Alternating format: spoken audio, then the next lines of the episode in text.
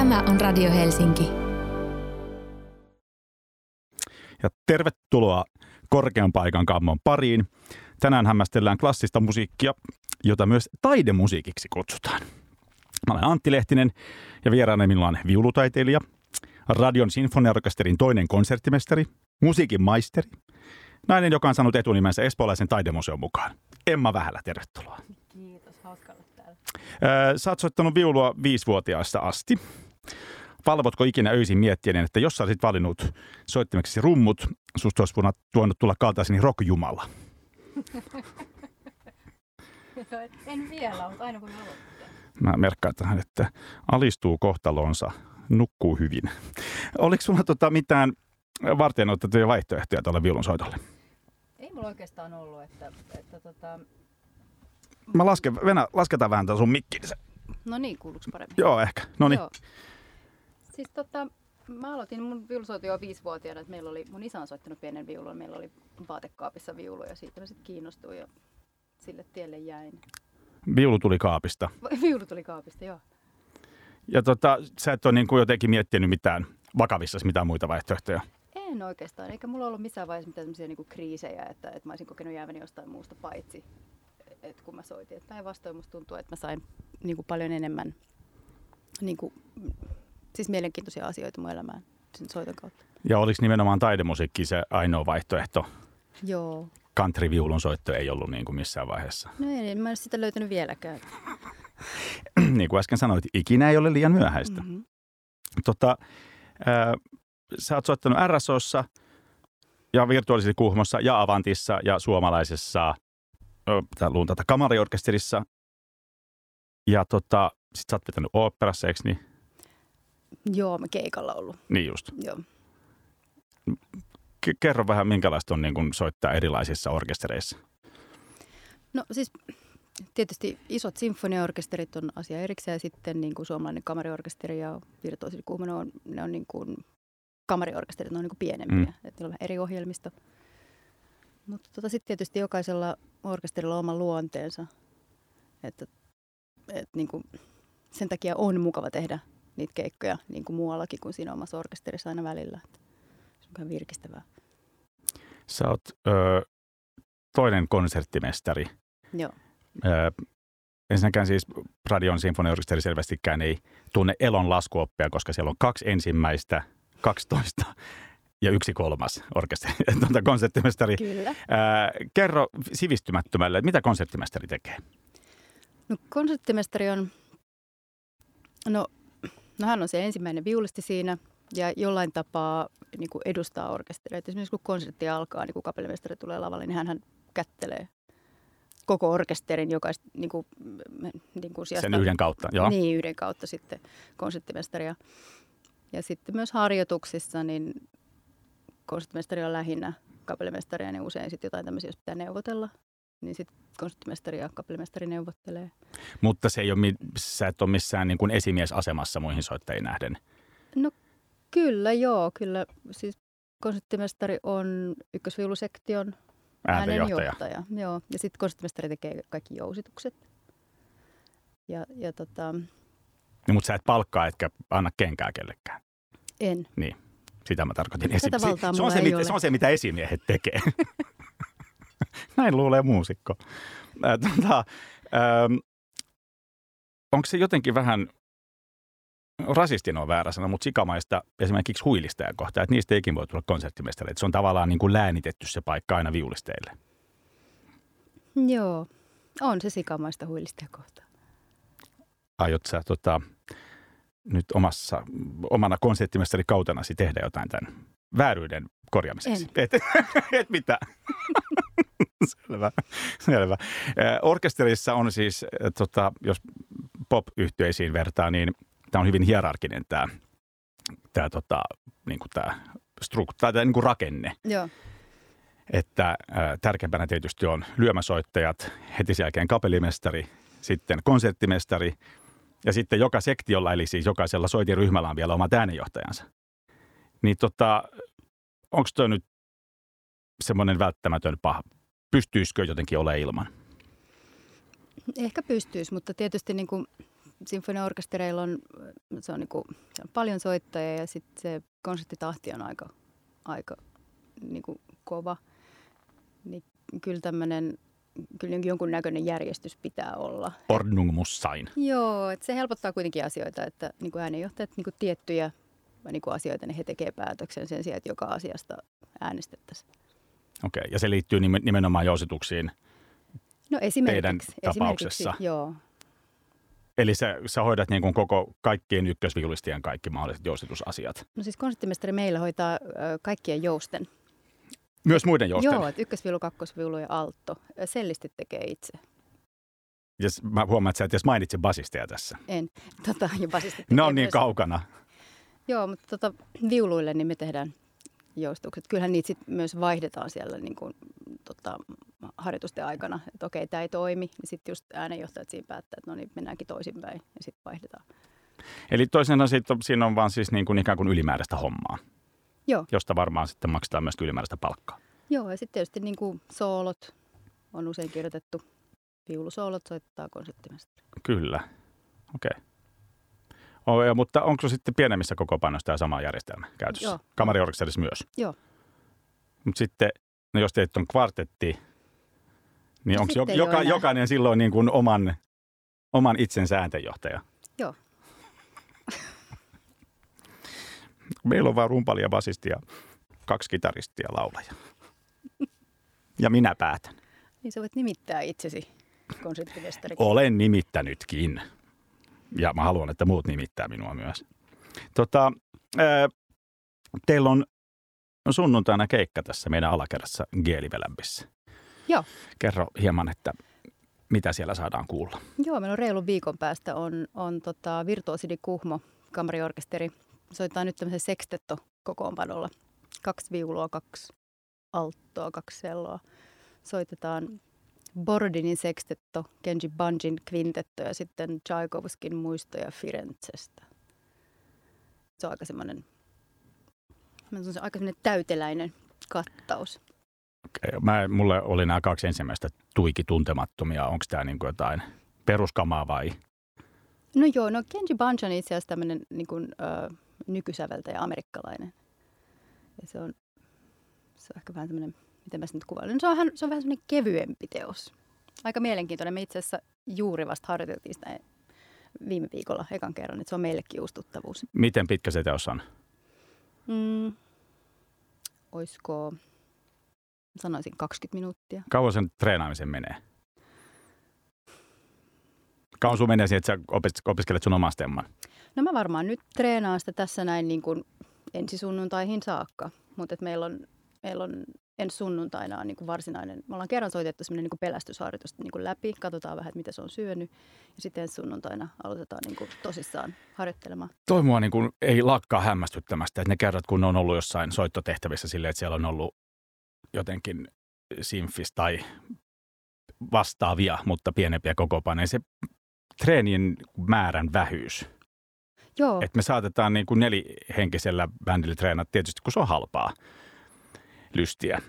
Niin tota, li- ja ylipäätään tällaisen niin minikokoonpanon liikuttaminen on halpaa ja kaikki on jotenkin helppoa ja halpaa toisin kuin sitten kun on sata. Mutta että me saataan treenata niin kuin kymmeniä kertoja ja sitten te treenaatte just sen niin kuin yhden viikon tai itse asiassa vajaan viikon. Jos mä käyn torstaisin katsomassa R S O:ta, niin koska te olette olleet tuon harjoittelun? Maanantaina. Niin. Et meillä on maanantaina ja tiistaina harjoitus ja, ja keskiviikkoaamuna on kenraali ja illalla konsertti. Ja jos on torstai, niin sitten se on uusinta. Että sitten jo, niin ne on tavallaan niin kaksi harjoitusta ja kenraali on aika semmoinen normi. Sen takia se kuulostaa niin leipiintyneeltä, että sitten soittaa aina torstaisin, kun te olette vetäneet. Kiitos. Tota, pitäisikö te harjoitella enemmän? No on, joskus on, siis onhan joskus ne enemmänkin harjoituksia, jos on niin kuitenkin erityisen hankala ohjelmisto.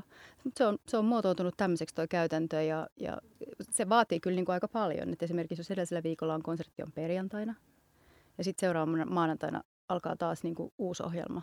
Niin kyllähän se joudut viikonloppuna tietysti harjoittelemasta seuraavan viikon ohjelmaa. Joo, ja kun sitä kamaa, se on niin, niin vaativaa se matsku, ja sitä tulee niin paljon, niin sen takia myöskin sitten tavallaan, että heti kun sen on soittanut, sen unohtaa. Koska aina kun mä kysyn sulta jotain, että mitä te veditte sillä ja sillä, että miten se keikka meni, sä oot siellä, että en mä enää muista. Mikä on sille ihan luonnollista, että täytyy kova levy saada tyhjäs, kun ei sinne voi mahtua niin kuin... Niin, armelias muisti. Niin, valikoiva muisti. Miten se menikään se konsepti. Mutta tota, yhtiötoverini Olli Virtaperko on kirjoittanut kolumnissaan muun muassa siitä, että, että treeniaikaa pitäisi niin kuin orkesteriteoksella olla huomattavasti enemmän. Ja oli, jos oikein muistan, saat, jos mä siteeraan väärin, mä pyydän anteeksi Ollilta ja koko maailman kaikkeudelta, mutta että se on suorastaan niin kuin, ö, pöyristyttävää, että niin vaikeat kamaa, niin pitää, soit, pitää niin kuin, säveltäjän pitää sietää se, että sitä esitetään niin, kuin niin vähällä harjoituksella. Joo, sitä harjoitusaikaa ei ole paljon. Sitten on vielä jotakin tämmöisiä suurkaupunkeja, missä esimerkiksi Lontoossa on vielä lyhyemmät harjoitusajat, että, tai nämä mä ainakin käsittänyt. Se on sit, siinä tietysti tulee sitten kuvaa se niin kuin ammattitaito. Ja just se, että, että kun tullaan niin kuin maanantaina töihin, niin, niin kuin, ei niin kuin taitella sitä nuottia auki ja katsotaan, että mitä siellä lukee, vaan että niitä pitää niin kuin valmistaa etukäteen. Mutta kyllä, kyllä joskus on tilanteita, että niin kuin enemmän... Ei haittaisi, vaikka olisi niin, enemmänkin. Nimenomaan. Joo, ja tämän mä oon myöskin havainnut, tämän niin kuin kaikilla mun niin kuin orkesterissa soittavilla kavereilla on semmoinen asenne, että, tai siis ihan, että se asenne treenaamiseen on ihan erilainen kuin esimerkiksi mun niin kuin pop-bändeissä soittavilla kavereilla. Että se on niin kuin, se on tavallaan duunia, jota tehdään ja sitten on treenattu, esitetään sitten taas seuraava, koska, koska se elämisen rytmi ja se esittä, esitysten rytmi on niin erilainen. Mm. Ja treenikämpällä bändin kanssa soittamisen, siihen liittyy hirveästi kokeilua ja sellaista. Se on niin kuin, siinä on paljon enemmän improvisointia ja kaikkea tuollaista. Ja muutenkin tietysti pienyhtiössä silloin niin kuin yksittäisen soittajalla on prosentuaalisesti paljon suurempi vaikutus niin kuin siihen, että mitä tapahtuu. Kun taas sitten, kun on sata soittajaa, niin siinä on nuotit ja varsinkin jos kyseessä on klassikko, niin se on aika monen otteeseen soitettu, eikä siinä varmaan sitten tarvitse sen niin kuin ihmeemmin ihmetellä. Oletko niin. Sä soittanut kaikki mahdolliset Sibeliuksen biisit, niin kuin orkesteriteokset? No sanotaan ainakin, että su- suurimman osan. En ole varma, onko soittanut ihan kaikkia. Mutta... Ettei tulisi yllätyksenä. Niin. Menisikö Finlandia ulkoota? Saattaisi mennä. Oho. Tämä on suuri myönnytys Emma Vähälältä. Hän soittaa, sitoutuu nyt soittamaan seuraavalla kerralla Finlandian lapuitta. Tota... Nyt on aika kuunnella musiikkia, ei, tai on tämäkin taidemusiikki, mutta tämä erilaista. Ää, tota, me kuunnellaan bändiä, jota mä kuuntelin Flowfestareilla pari vuotta sitten, oli paras keikka ikinä My Bloody Valentine. Ja niiden levy Loveless on mun tällaisia niin kuin Autionsaaren levyjä. Ja tämä oli niin hyvä keikka, että heti kun se oli ohitse, niin mä ryntäsin ulos festarialueelta sormet korvissa, jotta mä en kuulisi mitään muuta, joka niin kuin sotkis sen kuvan, mikä, tai siis sen fiiliksen, mikä mun päässä oli. Ja sitten mä poljin helvetin lujaa pois sieltä, ja, jotta saisin niin kuin nauttia siitä kokemuksesta koko loppuillan. Ja nyt kuulijat saa vähän aikaa nauttia tästä. My Bloody Valentine ja Only Shallow. Ja korkean paikan kammo jatkaa. Mukana edelleen Antti Lehtinen, se olen minä, sekä etutöölön Anne-Sofia Mutter, Emma Vähälä. Öö, mä jatkan tästä näitä Olli Virtaperkon teesejä. Ja edelleen Olli, jos siteraan sinua väärin, niin anteeksi. Öö, Olli kirjoitti yhdessä kolumnissaan siitä, että minkä takia sinfoniaorkesterin soittimien kehitys lyömäsoittimon lukuun ottamatta on jämähtänyt sinne tuhatyhdeksänsataaluvun alkupuolelle. Ja minkä takia säveltäjät tyytyy tähän. Ja esitän lisäkysymyksen, miksi soittajat tyytyvät tähän? Emma Vähälä, pitäisikö viulun jatkaa kehittymistään? No. Vai onko se hyvä just noin? No mä oon niin kuin nyt tyytyväinen tietysti, että kun mä saan käyttää tätä nykyistä soitinta, niin että se pysyisi tommosena. Mutta jos joku kehittäisi siihen jotain, niin kuin, niin kuin jotakin kiinnostavaa olennaisesti. Niin kuin... Sähkö? No jotain muuta kuin sähkö. Ni, ni... Magnetismi? Niin olisin mä valmis koittamaan. Okei, mutta sulla ei ole mitään tällaista. Eli sä et myöskään aio niin kuin virassasi R S O on toisena konserttimestarina johtaa tällaista niin kuin viulun vallankumousta, missä viulutaide pistetään kerralla uusiksi. No en näin. Nyt sun pitää taas Emma puhua siihen mikrofoniin. Noin, parempi. Niin anteeksi, mä en kuullut sun vastausta. Niin, että en näe sitä nyt lähitulevaisuudessa. Okei, okay, ootteko te ikinä miettinyt esimerkiksi säveltäjäystäviesi kanssa, että miksi jengi tyytyy tähän? Nimittäin oikeasti mä, jopa mun niin kuin tällaisella tosi äh, lyhyellä oppimäärällä konserteissa käymistä, niin olen havainnut, että kaikki semmoinen niin kuin edistys ja semmoinen, sen kaltainen action, niin se kyllä löytyy sieltä lyömäsoitin puolelta. Aina kun on jotain uusia teoksia, niin siellä on, yhden kerran siellä oli musta jotain, tota, äh, jotain virvelivapoja, siis näitä onkin. Se oli joku korealainen säveltäjä, mä musta olin, että se soittaa silloin. Mutta sieltä löytyi muun muassa tollaisia näitä lyömäsoittajilta. Joo, nyt löytyy santapaperia ja on niinku kahleita kolisteltu, että kyllähän siellä nyt on kaikennäköistä tapahtuu. Ja, ja tota, meillä on ehkä enemmän sitten, että et niinku instrumentit pysyy samana, mutta sitten on niinku erilaisia soittotapoja. Että onhan olemassa niinku mikrointervalleja ja sitten muutetaan viritystä. Joskus mä näin, kun te käänsitte viulut toisin päin ja jotenkin sitä viulun pohjaa raavitte. Tämmöistäkin on ollut, joo. Siis, että kyllä, kyllä kaikennäköisiä niin kuin, äh, niin kuin uusia tekniikoita säveltäjät keksi. Välillähän ne tuntuu myöskin hieman niin kuin keinotekoiselta ja päälle liimatulta, että onko nyt just se, että seitsemänkymmentä soittaja koputtaa niin kuin etusormen rystysellään viulun pohjaan, niin onko se just se maailman paras soundi, mikä siihen just sopii, mutta ehkä se on. Niin, kyllä mä ymmärrän, että he haluaa kokeilla. Mä oon soittanut myös munaleikkuria. Että tietysti niin kuin jousella? Ei kun näppäilen. Sormilla, joo, näppäilen. Okay. Että kyllä niin kuin säveltäjillä on, on mahdollisuuksia niin kuin muutakin kuin, että instrumentteja äh, tota, vaihdettaisiin. Toi on hyvä. Toinen äh, asia, mitä mä äh, oon jotenkin ihmetellyt, siis varmaan pahimmillaan soit, pultissa soittaminen, tai tuollaisessa isossa organismissa soittaminen sitten tuijottaa vaan niitä omia pallojaan siinä ja soittaa menemään niitä ehkä jotenkin yhdistämättä välttämättä, että mikä se oma panokseni tähän kokonaisuuteen. Tai että miten minä, miten, minkälainen palikka mä tässä olen. No se olisi mun mielestä niin kuin, niin kuin kauhea niin. Ajatus. Aivan. Ja mä ja lähden sit... siitä, että itse eikä kukaan kollegani niin kuin niin sorrumoiseen. Joo. Mutta tota, tuleeko ikinä jotenkin sellaista olla, että vitsi kun saisi jotenkin improvisoida, että mä haluaisin soittaa tämän näin. Mutta siinähän ei ole, paitsi ehkä soli, silloin kun on solistina, niin sitten saa jonkun kadenssissa kirjoittaa itse, mutta muuten sehän on aika orjallista, että tehdään just niin kuin säveltäjä on halunnut ja kaverimestari päättää. Joo, siis itse asiassa siinä on kuitenkin niin kuin vaihtoehtoja siinä sen niin kuin, niin kuin musiikin sisällä, että totta se ei se... Se, ei se soittaa koskaan konemaista. Että se, et, et mä, mä huomaan kuitenkin, niin kun, et, tai mä koen esimerkiksi, mä teen kuitenkin esimerkiksi jotain omia ratkaisuja matkan varrella, mutta totta kai meillä on niin kun yhteinen, yhteinen päämäärä, mihin me pyydetään. Meillä on niin kun yhteinen idea, että, että mikä, on, mikä on meidän tulkinta. Ymmärsitkö nyt ollenkaan? Ymmärsin, mä, mutta mä, mä en tarkoita, siis se ei ole sille, että toisella puolella on koneellinen ja toisella jotakin sen täys holtittomuus. Vaan että siis se, kyllähän siis improvisoinnin määrä on karsittu aikaminimiin siinä. On, on. Onko se sitten noissa pikkukokoopanoissa jotenkin vähän vapaampaa? On, tietysti. Esimerkiksi en, mä, en, mä en hirveän paljon improvisoi. Että se ei ole niin kuin, enkä mä ole niin kuin mitenkään hirveästi siitä kiinnostunutkaan. Nyt sä et kärsi siitä improvisoinnin puutteesta. Niin. En tiedä, tietysti jos mä niin kuin innostuisin siitä enemmän, niin... Sekin on mahdollista, mutta toistaiseksi ei. Niin, ehkä sinfissä ei ole se paikka, missä improvisoidaan. Mutta eikö jotenkin, korjaa jossain ei väärässä, mutta eikö niin kuin barokkimusiikissa, jossa ainakin jotkut soittajat saa? Joo, siis voi koristella. Kontinuon soittaja saa vähän välillä niin kuin päättää itse. Ja...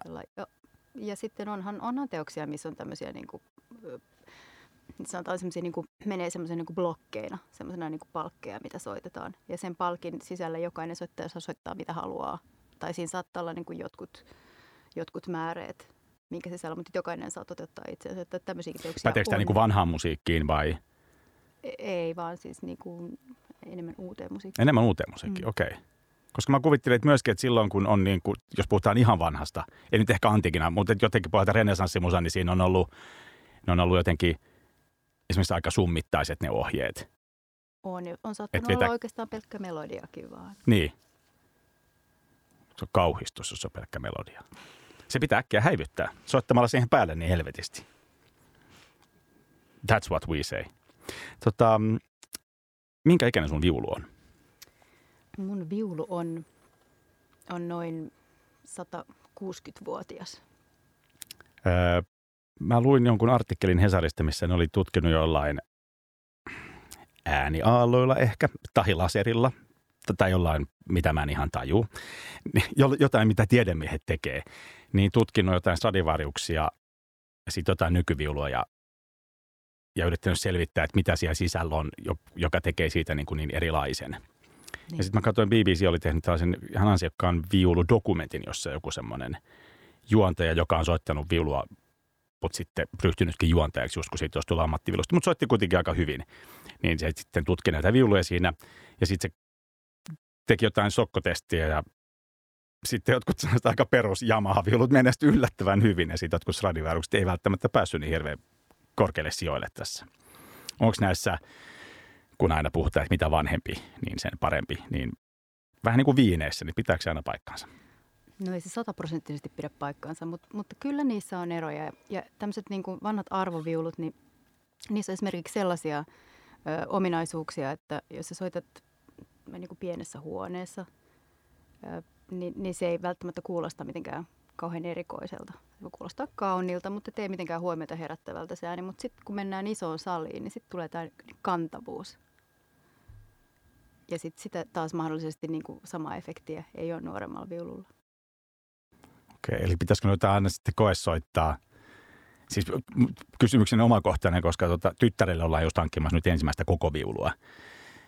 Eli ensimmäinen niin kuin ei-leikkiviulu. Niin. Ja vaikka tietenkään nyt ei puhuta sillä lailla arvoviulusta, niin kuitenkin, musta nyt kuitenkin maksaa niin kuin jo huomattavasti enemmän kuin ne leluviulut. Niin sitten tässä on tehty kaiken maailman koesoittaa ja testiä, niin väität sä, että niitä pitäisi vielä käydä testaa eri saleissa. No ainakin sitten siinä vaiheessa, kun... kun sijoitetaan ihan hirveästi rahaa, niin kuin tämmöiset arvoviulut, kun ne on niin kauhean kalliita, niin kyllä niitä, kyllä niitä soitetaan sitten saleissa. Että kyllä sä haluat niinku kuulla, että, ja sä mielellään vertailet. Voi kau, miksi lapsi on valinnut niinku kalleimman mahdollisen soitteen? Sehän on. Ei ole kalliimpaa soitteita, ei ole kuin viulu. Rumpuihin esimerkiksi ei ikipäivänä saa menemään niinku kymmeniä tuhansia. Ellei nyt ostaa jotain niinku antiikkirumpua, mutta sit sitä ei voi, voi niinku kuitenkaan soittaa. Et siis ihan käyttö... soittajien rummut itse asiassa yllättävän halpoja. Niin. Viulut ei. Ja sekin on jotenkin, ainakin tälleen rumpalilogiikkaan ei mahdu se, että sellot on halvempia, vaikka siinä on enemmän puuta. Että jos siinä ei matka, maksa se materiaali, niin mikä siinä maksaa? No, en mene nyt itse asiassa ihan yksi yhteen. Että, että tota... Mä yritän vähän pistää tässä nyt mutkat suoriksi, mutta joo, tartu vaan jos haluat. Niin. Tota... niin. Mutta kyllä, kyllä tota, meillä on, tai siis mä oon just ihan hiljattain testannut tämmöisiä niinku arvosoittimia, on soitettu niitä niinku vuorotellen niinku rivissä. Kyllä niissä on aika paljon eroja. Että tota, näistä on tehty paljon näitä tämmöisiä tutkimuksia ja sokkotutkimuksia, tutkittu nimenomaan juuri kaikilla laitteilla, että et mikä selvittäisi nyt sitten niinku Stradivariuksen erinomaisuuden. Mutta esimerkiksi puun laatuhan oli silloin erilaista kuin nykyään. Et sitä on niin kuin ainakin jossain vaiheessa käytetty yhtenä syynä, että niin kuin, miksi se on hyvin tai miksi ne on kestäneet aikaa. Niin hyvin, silloin oli, siihen aikaan oli kylmä, että niin kuin puut kasvoi hitaammin. Okei, mitä puuta ne on? Nyt, nyt pistit pahan kysymyksen, en muista. Jotain. Sen mä havaitsin kanssa, että mä olen joskus katsomassa teidän orkesteri, eli siis Radion sinfoniaorkesteria, ja te, te esititte jotain barokkimusiikkia. Sitten ilmeisesti oli Tampereelta roudattu sellaisia vanhoja jousia. Joo. Ja barokkijousia on eri muodossa, se näyttää enemmän jouskarilta. Joo. Kun tota, niin mistä se johtuu, että, että ennen vanhaan oli, se niin kuin kaareutui toiseen suuntaan kuin nykyään? No mä en tiedä, missä vaiheessa se on niin kuin muotoutunut. muotoutunut tuohon niin kuin nykymuotoonsa, mutta, mutta se on kiva, kiva tota, soittaa, soittaa niillä ni, klassisilla jousilla tai barokkijousilla, niin kuin, että koska se, se pikkasen muuttaa sitä niin kuin äänenottotapaa, niin sillä pääsee ehkä helpommin siihen, ää, mitä, tota, sointikuvaa, mitä on tavoiteltu, niin helpommin näillä jousilla. Ja sitten te teette sille, tai siis senkin voi varmaan viedä ihan tappiin, että kun esitetään niin, kuin, niin sanotulla periodisoittimilla. Jos esitetään vanhaa musiikkia, niin sitten on, on niin kuin nämä vanhat vireet ja... Joo, matalampi viritys. Matalampi viritys ja joku, mulla oli joku semmoinen brandenburgilaiskonsertto levytys, mitkä oli tehty nimenomaan niin kuin mahdollisimman autenttis, autenttisine van, vanhoine soittimineen. Se kuulostaa ihan paskalta. Johtuen just siitä, että ne kaikki niin kuin vasket on ihan epiksessä ja sitten mä jollekin mustutin tästä, että miksi se kuulostaa. Sitten sanoin, että joo, no, mutta siihen aikaan torvet oli tollaisia. Että sitä on nykyään tottunut niin kuin kuuntelemaan esimerkiksi niin kuin vireisiä soittimia. Niin. No, ja siihen aikaan sadinvärjystä on ollut tosi huonoja viuluja, koska ne on ollut ihan uusia. Joo, mutta siis voihan tätä näitä soittaa nimenomaan ihan... ihan tällä nykyvirityksellä. Mä väitän, että mä en huomaisi eroa, jos mä siellä tai kun istun yleisössä. Kyllä siinä on semmoinen pieni sävyero siinä on. Että kun se viritys on matalampi, niin se on, se on pikkasen semmoinen niin kuin pehmeämpi. Mä uskon sinua, koska olet ammattilainen. Nyt sä saat tota, leikkiä radiojuontajaa ja kertoa seuraavasta biisistä jotain. Aha, niin tää on The Cure. Sä kysyit multa jotain kappaletta. Tämä oli semmoinen, olisiko se kahdeksankymmentä-yhdeksänkymmentäluvun taitteessa, kun M T V tuli Suomeen, niin mä, mä, mä sitä sitten kauhean kiinnostuneena seurasin, kun mä en ollut kauheasti niin kuin, siihen mennessä oikein seurannut vielä. Ja mä muistan tämän, että, että, että niin kuin mä en tykännyt yhtään. Ja semmoinen kummallinen gootin näköinen kaveri. Kaapissa, joka tippuu rinnettä alas. Ja... Nimenomaan. Mutta sitten jotenkin, kun sitä, se siinä jatkuvasti pyöri, niin mä, mä sitten kuitenkin loppujen lopuksi niin kuin jopa pidin siitä. Mä en tykännyt tässä biisissä myöskään yhtään silloin. Ja kun mä eilen rupesin varsinaisesti valmistautumaan tähän haastatteluun, niin mä kuuntelin ton biisin. Mä sanoin, että ei se olekaan ihan niin huono, mä muistin. Eli kuunnellaan musaa, joka on taas ihan hyvää. Eli The Cure ja Close to Me. Ja vielä parikymmentä minsa. Heikö, vartti enää. Kauan menet tulee kiire. Vartti vielä korkean paikan kammoa. Taidemusiikista puhutaan Emma Vähälän kanssa. Äsken tuossa biisin aikana puhuttiin versioista. Yksi semmoinen asia, mikä mua itse aina niin kuin entisessä elämässäni, ennen R S O:n ka- ka- kausikorttia, niin jotenkin vähän nauratti tota, öö, semmoinen tapa, millä niin kuin eri versioita, että minä siedän vain Karajanin sen ja sen levytyksen tuosta ja tuosta, ja se toinen on ihan kauhea. Ja sitten mä ajattelin, että ei niissä voi olla mitään eroa, koska jotenkin itse ajattelee, että jos biittäisi tekee jonkun biisin, niin sitten se on se biisi ja tavallaan, kun kovereita ei ole tehdä kauheasti niin kuin kevyen musiikin puolella. Ja sitten nykyään mä huomaan olevani siis just se ihminen, jota mä silloin vielä joku aika pohjattomasti halveksuin. Ja nykyään mä tajun tosi hyvin sen, että joku tietty versio voi olla tosi paljon parempi kuin joku toinen. Huomaat se jotenkin, Emma, sä sano joku biisi, jonka sä oot levyttänyt monta kertaa, varmaan joku Sibelius. No, mä en ole levyttänyt Sibeliusta monta kertaa, mutta... Mutta Mut tota... sä oot tehnyt jostain biisistä, niin kuin samasta biisistä useita versioita. No joo, sitä mä oon kyllä tietysti tehnyt vuosien varrella eri kapellimestareiden johdolla. Just niin. Ja tota, huomaako siinä jo soittaessa eron? Joo. Tai juuri heti, että tämä on parempi. Käytkö sanoa sille kapulle, että hei, se on kyllä parempi se... Joo, kyllä niissä on eroja ja, ja, ja niinhän se tietysti kuuluu ollakin. Sehän on se niin kuin, kupletin juoni. Mulla kesti aika pitkään, niin kun mä tajusin kupletin juoni. Joku olisi voinut kertoa se mulle hieman aiemmin. Mutta nyt musta on ihanaa, kun niin kuin, I'm in the know. Ja nyt mä pystyn ilman, että edes hävettää puhumaan. Ja puhunkin kaikkien kanssa, jotka jaksaa kuunnella niin näistä. Ja sitten halveksun niitä, jotka on väärässä. tota... Ää, Koet sä olevasi taiteilija vai duunari? No, kyllä mä koen olevani taiteilija, vaikka, vaikka mun työ on niinku, mulla on sellainen, joudun työskentelemään rankasti aika semmoisten niinku arkisten ja fyysistenkin asioiden parissa, että, että käytännön työ, niin, niin sitä tehdessä, niin mä varsinaisesti ajattele olevani taiteilijaa. Mutta lopputulos on taidetta kuitenkin, mitä syntyy. Toivon mukaan. Vo, voiko se olla olematta taidetta? No kyllä mä siihen ainakin aina pyrin.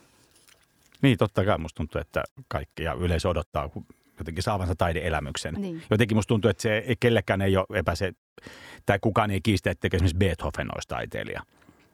Mutta onko niin kuin, onko jokainen, onko soittaja, joka käy soittamassa sen yhden ainoan triangelin iskuun siihen, niin että onko se niin kuin, siis mulla oli, vieraana oli mulla täällä Tommi Toija, joka on äh, tota, kuvanveistäjä ja tehnyt sen ison Kaljun pissaavan pojan, joka oli tuolla kauppatorilla. Joo. Ja sillä oli äh, kaksi jotain levyseppähitsaajaa, jotka hitsaista sen kanssa.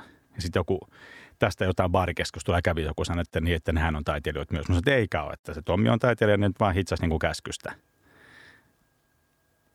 Ymmärrätkö, mihin mä oon menossa tämän kysymyksellä? Joo, mutta... Sä soitat niitä pallukoita, mitkä Beethoven on piirtänyt. Joo, mä ymmärrän, mihin sä oot menossa, mutta, mutta en, en mä lähtisi nyt, niinku, mä en lähtisi nyt niinku itse rajaamaan. Että... Tämä on kuule semmoinen ohjelma, missä nimenomaan... Kuka on taiteilija ja mikä on taidetta? Aha, voin, että mä pyyhin yli nämä kaikki mun loput kysymykset sitten tästä. Mä nimenomaan halusin selvittää, että mikä on taidetta ja mikä ei, ja missä menee taiteen rajat. Niin. Joo, en, en lähtisi niin kuin ensimmäisenä vetämään niitä rajoja. Mä luin tänään, tänään Hesarista, että joku jäbä on kerännyt eläinten tekemää taidetta. Ja on jopa, olisiko se ollut Kallion kirjastossa, näyttely, missä muun muassa karhujen maalaamia, tota, karhujen maalaamia ää, taideteoksia. Okay. Ja mä oon jotenkin ollut koko ajan sitä mieltä, että, että vaikka jotenkin taidekäsitykseni onkin aika liberaali, niin en, eläimet ei kyllä tee taidetta, että se on niin kuin päivänselvä juttu. Sitten tänään artikkelin luettelin, että hmm, ja se on muistaakseni huhtikuun puolen väliin asti voimassa tämä, tai siis tämä näyttely on avoinna, niin mä aion kyllä mennä katsoa, että miltä näyttää karhujen niin. tekemä taide. Mä entäkään näyttelen, että siihen liittyy se, että, että sitä ei voi niin kuin tehdä vahingossa. Että siinä pitää olla joku semmoinen aie. Mutta tämä oli sitä mieltä, että esimerkiksi simpanssit ja karhut on kykeneväisiä hullutteluun, niin miksei myös sitten itsensä ilmaisemiseen? No mä kyllä voisin mennä katsomaan sen näyttelyn niin, mä ajattelin myös. Kyllä mennä ja koska kohan nähdään sitten R S O:n koesoitoissa ensimmäinen esimerkiksi niin kuin viulua soittava simpanssi. Niin. Se oot, oot sanois koesoitoissa itse mukana? Joo, mä oon koesoitoissa mukana ja itse asiassa tietysti tämmöinen simpanssi periaatteessa voisi tulla siellä koska koesoitossa. Koska verhon takana? Niin, koska meillä on ensimmäisellä kierroksella sermi. Eli, eli lautakunta istuu toisella puolella ja sermin toisella puolella on sitten kokelaat käy vuorotellen. Eli kun se jotenkin vähän pähkinöiden rouskutus ja semmoinen niin banaanimässytys kuuluu, niin sitten voi aavistaa, että... No se voisi tietysti kavaltaa sen tilanteen, joo. Mutta sitten, sitten muille kierroksille se sermi otetaan pois. Miten monta pääsee muille kierroksille? Se riippuu se ihan riippuu. koesoitosta. Onko se jotenkin kivaa vai ahdistavaa olla koesoitossa? No se ei ole, se on aika, se on aika hurjaa puuhaa siis sekä olla koesoittamassa että hakemassa sitä työpaikkaa, mutta myös siellä, siellä lautakunnassa tietysti joutuu kuuntelemaan paljon soittoa. Ja sitten siinä on tietysti sellainen vastuu, että, että haetaan niinku, niinku pitkäaikaista kollegaa. Kyllä ne on. Niin ja sitten kun pitkäaikainen jo keikkoja tehnyt kollega hakee sitä paikkaa eikä tule valituksi, niin sekin voi olla vähän. Niin, tämmöistäkin tapahtuu. Niin, niin, niin tapahtuu. Kurjaa. Niin. Mm. Mä oon ollut itse vaan siis noissa, ei kun mä oon joskus oikeudessa pääsykokeissa. Eikö siellä mä oon ollut vaan niinku säästäjänä, mutta siis mä oon ollut kurssitutkinnoissa jonkun verran. Vaikka se tietysti on niinku huomattavasti leikkimielisempää puuhaa kuin tommoinen, niin kyllähän tietysti ne arvosanat seuraa ja niistä voi, no okei oikeudellista nyt, kun sä ettei just ei haeta. Sinfiksiin, niin se ei ole niin kuin, silleen niin, ikään kuin niin vakavaa. Nyt joku suuttuu tästä, kun mä sanon näin, mutta, mutta ei se kyllä kiva ole. Siis on siinä semmoinen vasta, tai sanotaan, että sitä ei voi tehdä täysin niin kuin silleen jotenkin kevein mielin. Ei, kyllä siinä täytyy vastuu kantaa. Joo, ja se on jotenkin ihmisten arvioiminen, jotenkin pisteyttäminen. Se on, ja varsinkin kun kyseessä on kuitenkin, haha, nyt mä sanon sen, kyseessä on kuitenkin taide. Mihin musta jotenkin erityisen huonosti sopii esimerkiksi niin kuin skabailu ja joku semmoinen niin kuin pisteytys. Siis teillähän on taidemusiikin puolella hirveästi soittokilpailuja, missä itse sinäkin olet menestynyt hyvin. Niin eikö se ole vähän ihmeellistä? Kun mä tajun sen, että se, joka juoksee nopeiten jonnekin, se saa sitten niin kuin ekan paikan. Joo, no tästä on aina keskusteltu tästä niin kuin kilpailujen funktiosta, mutta se on, se on tietysti niin kuin kuitenkin se tapa niin kuin tulla esille, että näyttäytyy, että, että katsokaa näin paljon mä osaan ja mahdollisesti saada sitten ura käyntiin. Mutta se on tietysti, että on paljon erilaisia soittajia tai laulajia tai mikä kilpailu nyt sitten onkaan, niin se on joskus hankala valita, että kelle mä nyt heistä antaisin ensimmäisen palkinnon, jos on niin kuin useampikin mielenkiintoinen soittaja. Joo, ja tota, mä istuin joskus jossain lautakunnassa, missä oli, kun mä nyt muistan sen kundin nimeä, se opetti viulunsoittoa konservatoriolla.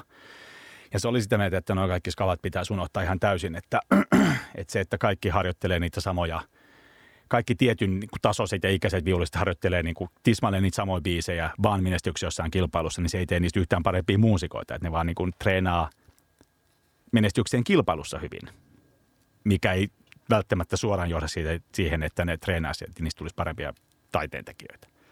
No se hyvä puoli sitten siinä toisaalta on, että tulee harjoiteltua paljon. Että kyllähän se kehityt, jos sä harjoittelet johonkin kilpailuun. Niin sun pitää harjoitella siihen niin paljon, niin se vääjäämättä menet kuitenkin eteenpäin. Se on totta. Näin sanoo siis kilpailujen fäni Emma Vähälä. Ja minä, joka en tota, usko urheilun ja taiteen sekoittamiseen, niin suljen suuren suuni. Tässäkin tapauksessa. Tota, ää, jäikö meiltä nyt joku asia käsittelemättä? Meidän nimittäin loppuu ihan kohta aikaa, ruvetaan kuuntelemaan vikaa biisiä. Mistä sä olisit halunnut puhua? Okei, et mistään, mutta tota... Niin, no tämä karhujen taide oli kyllä aika kiinnostavaa. Mutta eikö se ole kiva, että vielä niin kuin uran ehtoon puolella oppii uusia juttuja? Ehdottomasti. Tota, kirjoita joku, hei, sähän voisit säveltää siitä. O, sävellät sä? Mä en sävellä. Hä. No sä voisit improvisoida siitä jonkun toisen sävellyksen päälle, jonkun tota, tällaisen karhujen taiteen innoittaman pikku pikku numeron. Pistetään harkintaa. Sitä odotellessa. Tota, korkean paikan kammo kiittää ja kumartaa. Ai niin hitsi, tässä kohdassa mun aina pitäisi käyttää mitään ensi viikolla. Ja mä aina unohdan. Avaan siis kalenterin. Ensi viikolla, ahaa, ollako vai eikö olla? Jussi Nikkelä tulee kertomaan Shakespeareista. Kaiken mahdollisen.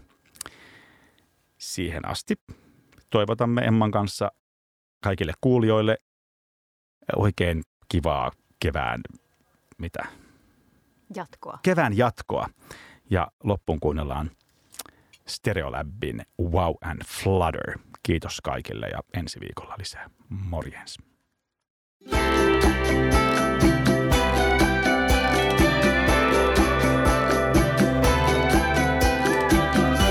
Bland vänner. Radio Helsinki.